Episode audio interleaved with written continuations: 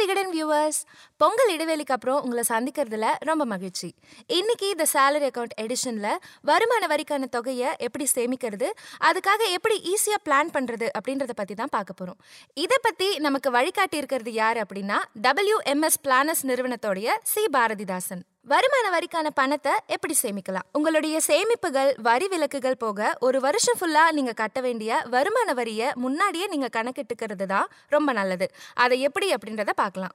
நாற்பது வயதுடைய ஒருத்தருக்கு ஆண்டு சம்பளம் பத்து லட்சம்னு வச்சுக்கலாம். அப்போ மாச சம்பளம் எண்பத்தி மூவாயிரத்தி முந்நூற்றி முப்பத்தி ஐந்தா இருக்கும் அது போக அவருக்கு வரக்கூடிய பிஎஃப் ஆயுள் காப்பீட்டு பாலிசி பிரீமியம் இஎல்எஸ்எஸ் ஃபண்ட் அப்படின்னு எண்பத்தி ஐந்தாயிரம் ரூபாய் அவருக்கு மாசத்துக்கு வரும். அது போக அவருடைய குடும்ப உறுப்பினர்களுக்கும் சேர்த்து எடுத்திருக்கக்கூடிய மருத்துவ காப்பீட்டு பிரீமியமா கட்டுற தொகை பதினைந்தாயிரம் அப்படின்னு வச்சுக்கலாம். ஆக மொத்தம் அவருக்கான வரி சலுகை ஒரு லட்சம். கூடவே அவருக்கான நிலை கழிவு அதாவது ஸ்டாண்டர்ட் டிடக்ஷன் ஒரு ஐம்பதாயிரம் அப்படின்னு வச்சுக்கிட்டா ஆக மொத்தம் அவருக்கு வரி சலுகை ஒரு லட்சமும் நிலை கழிவு அதாவது ஸ்டாண்டர்ட் டிடக்ஷன் ஒரு ஐம்பதாயிரமும் வரும். இது ரெண்டையும் அவருடைய ஆண்டு வருமானமான பத்து லட்சத்துல கழிச்சோம் அப்படின்னா எட்டு புள்ளி ஐந்து லட்சத்துக்கு அவர் வருமான வரி கட்டுற மாதிரி இருக்கும். அதுக்கான கணக்கீடுகள் என்ன அப்படின்றத பார்க்கலாம். அறுபது வயதுக்கு உட்பட்ட ஒருத்தருடைய நிதி ஆண்டில் கிடைக்கக்கூடிய இரண்டு புள்ளி ஐந்து லட்சம் வரையிலான வருமானத்துக்கு வருமான வரி எதுவும் கட்ட வேணாம். இரண்டு புள்ளி ஐந்து லட்சத்திலிருந்து ஐந்து லட்சம் வரைக்குமான தொகைக்கு ஐந்து சதவீத வருமான வரி கட்டணும். அதாவது பன்னிரெண்டாயிரத்தி ஐநூறு ரூபாய் வருமான வரியா இருக்கும்.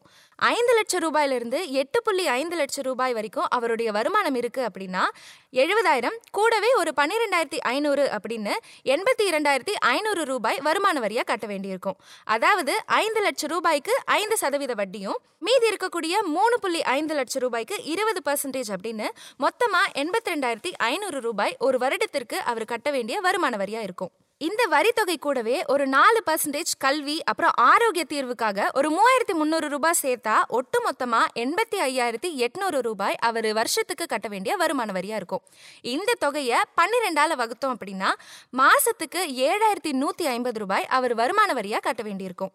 இந்த ஏழாயிரத்தி நூற்றி ஐம்பது ரூபாய் தொகையை மாத சம்பளமான எண்பத்தி மூவாயிரத்தி முந்நூற்றி முப்பத்தி ஐந்துலேருந்து கழிச்சிட்டு மீதி இருக்கக்கூடிய தொகையை தான் செலவு செய்யணும். அதாவது மாதத்துக்கு எழுபத்தி ஆறாயிரத்தி நூற்றி எண்பத்தி ஐந்து ரூபாயை மட்டும்தான் திட்டமிட்டு செலவு செய்யணும். வரி கட்டுறதுக்கு எந்த தொகையும் ஒதுக்கீடு செய்யாம எல்லா பணத்தையும் செலவு செஞ்சுட்டு கடைசி மூணு மாச காலத்துல மொத்தமா கட்டுறப்ப ரொம்ப கஷ்டமா இருக்கும். கூடவே மற்ற செலவுகளை குறைச்சிக்கிற மாதிரியான நிலைமைய வரும். அது இல்லைன்னா கடன் வாங்கி சமாளிக்கிற மாதிரியான நிலைமை வரும்.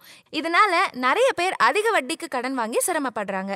இந்த நெருக்கடியை சமாளிக்கிறதுக்கு ஈஸியான வழி என்ன அப்படின்னா வரிக்காக கட்ட வேண்டிய பணத்தை முன்னாடியே சேர்த்து வச்சுக்கிறது தான் அதை எப்படி சேர்க்கறது அப்படின்றத பார்க்கலாம். ஏற்கனவே நம்ம பார்த்த மாதிரி ஏழாயிரத்தி நூற்றி ஐம்பது ரூபாயை மாதந்தோறும் ரிஸ்க் கம்மியாக இருக்கக்கூடிய லிக்விட் ஃபண்ட் இல்லைனா கடன் சார்ந்த ஃபண்டில் எஸ்ஐபி மூலமாக முதலீடு செய்யலாம்.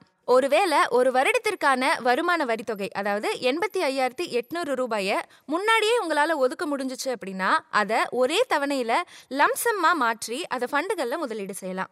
இந்த ஃபண்ட் எல்லாமே குறுகிய கால இலக்குகளுக்கான ஃபண்ட் அப்படின்றதால உங்களுக்கு நிதி ஆண்டோடைய எண்டில் ஒரு வருமானத்தையும் கொடுக்கும். கூடவே வருமான வரிக்கான பணத்தையும் சேமிக்கிறதுக்கு சிறந்த வாய்ப்பாக இருக்கும்.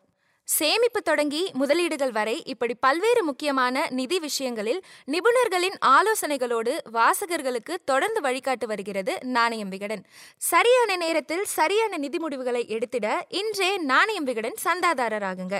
அதற்கான லிங்கை டிஸ்கிரிப்ஷன்ல கொடுத்துருக்கோம். மறக்காம செக் பண்ணிடுங்க. நன்றி.